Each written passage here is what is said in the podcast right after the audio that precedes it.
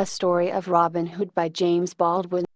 In the rude days of King Richard and King John there were many great woods in England. The most famous of these was Sherwood Forest, where the king often went to hunt deer. In this forest there lived a band of daring men called outlaws. They had done something that was against the laws of the land, and had been forced to hide themselves in the woods to save their lives. There they spent their time in roaming about among the trees, in hunting the king's deer, and in robbing rich travelers that came that way. There were nearly a hundred of these outlaws, and their leader was a bold fellow called Robin Hood. They were dressed in suits of green, and armed with bows and arrows, and sometimes they carried long wooden lances and broadswords, which they knew how to handle well. Whenever they had taken anything, it was brought and laid at the feet of Robin Hood, whom they called their king. He then divided it fairly among them, giving to each man his just share. Robin never allowed his men to harm anybody but the rich men who lived in great houses and did no work. He was always kind to the poor,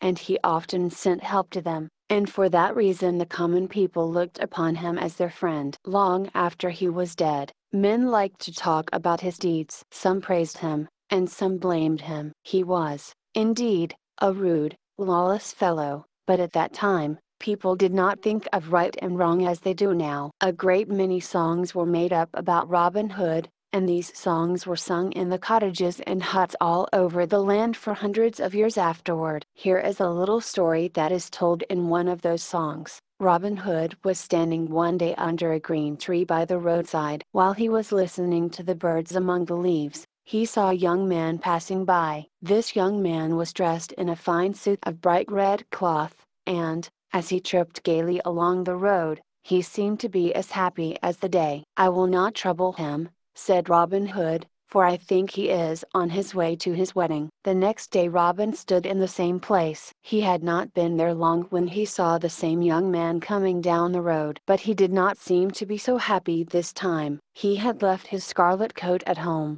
and at every step he sighed and groaned. Ah the sad day, the sad day, he kept saying to himself. Then Robin Hood stepped out from under the tree, and said, I say, young man, have you any money to spare for my merry men and me? I have nothing at all, said the young man, but five shillings and a ring. A gold ring? asked Robin. Yes, said the young man, it is a gold ring. Here it is. Ah, I see, said Robin. It is a wedding ring. I have kept it these seven years, said the young man. I have kept it to give to my bride on our wedding day. We were going to be married yesterday, but her father has promised her to a rich old man whom she never saw. And now my heart is broken. What is your name? asked Robin. My name is Allen a Dale, said the young man. What will you give me, in gold or fee? said Robin if I will help you win your bride again in spite of the rich old man to whom she has been promised. I have no money, said Allen,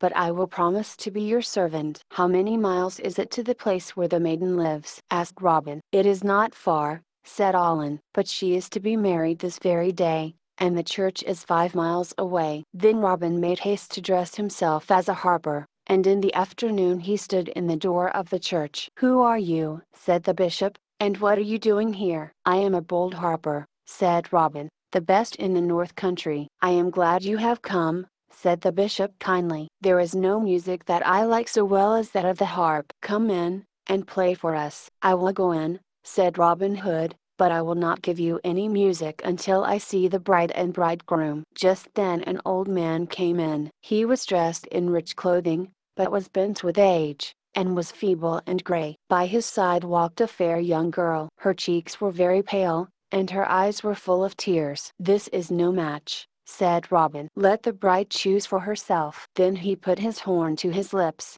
and blew three times. The very next minute, four and twenty men, all dressed in green, and carrying long bows in their hands, came running across the fields. And as they marched into the church, all in a row, the foremost among them was Allen a Dale. Now whom do you choose? said Robin to the maiden. I choose Allen a Dale, she said, blushing. And Allen a Dale you shall have, said Robin, and he that takes you from Allen a Dale shall find that he is Robin Hood to deal with. And so the fair maiden and Allen a Dale were married then and there, and the rich old man went home in a great rage.